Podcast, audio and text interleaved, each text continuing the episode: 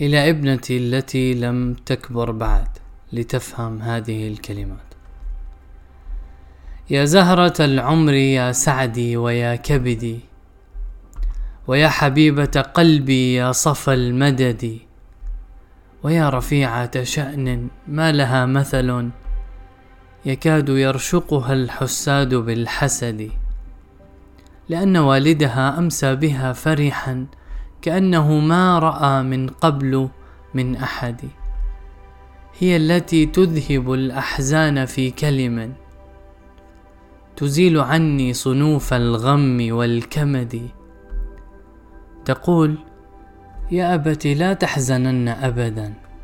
ودم بخير وإيمان إلى الأبد. هذه الدنا يا أبي تفنى على عجل فخلها سرمدا واقصد إلى الأحد.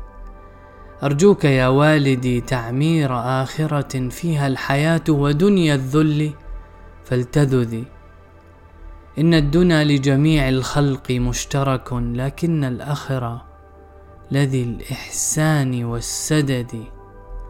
فلتتق الله يحفظنا بلا ريب فالله يحفظ من يخشاه في الولد. تالله لسنا نريد العيش في رغد وفي القيامة يخلو العيش من رغد. يكفي القليل يكفي القليل فدنيا الهون زائلة. والله ذو العرش كاف من هدى وهدي. بنيتي قرتي شكرا على جمل تشع نورا من الأعماق والجسد. جزاك رب العلا والفضل مكرمة وجاد من جوده جودا بلا أمد. أما أنا يا ابنتي أوصيك في حكم. فهاكها وإله العرش معتمدي كتاب ربك دستور وموعظة فلتحفظي آيها تهدى إلى الرشد. وسنة المصطفى الهادي بها درر هما سبيل هدى. مولاك فاعتمدي نسى نبي الهدى ساروا لكن أسا فلتقتدي تبلغي حقا رضا الصمد. حجابهن عن الأنظار مفترض فلا تزيغي وعن قول الردى التحدي تحجبي بحجاب ما به زين كعائش مفخر النسوان للأبد.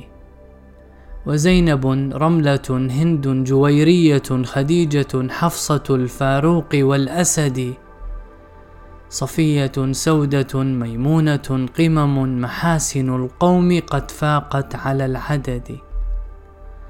ولتحذري فجر ولتحذري فجر من يدعو لفاحشة فالعري قد شاع في قومي وفي بلدي واستمسكي بالهدى دوما بلا شطط. ولتطلبي علم دين الله واجتهدي.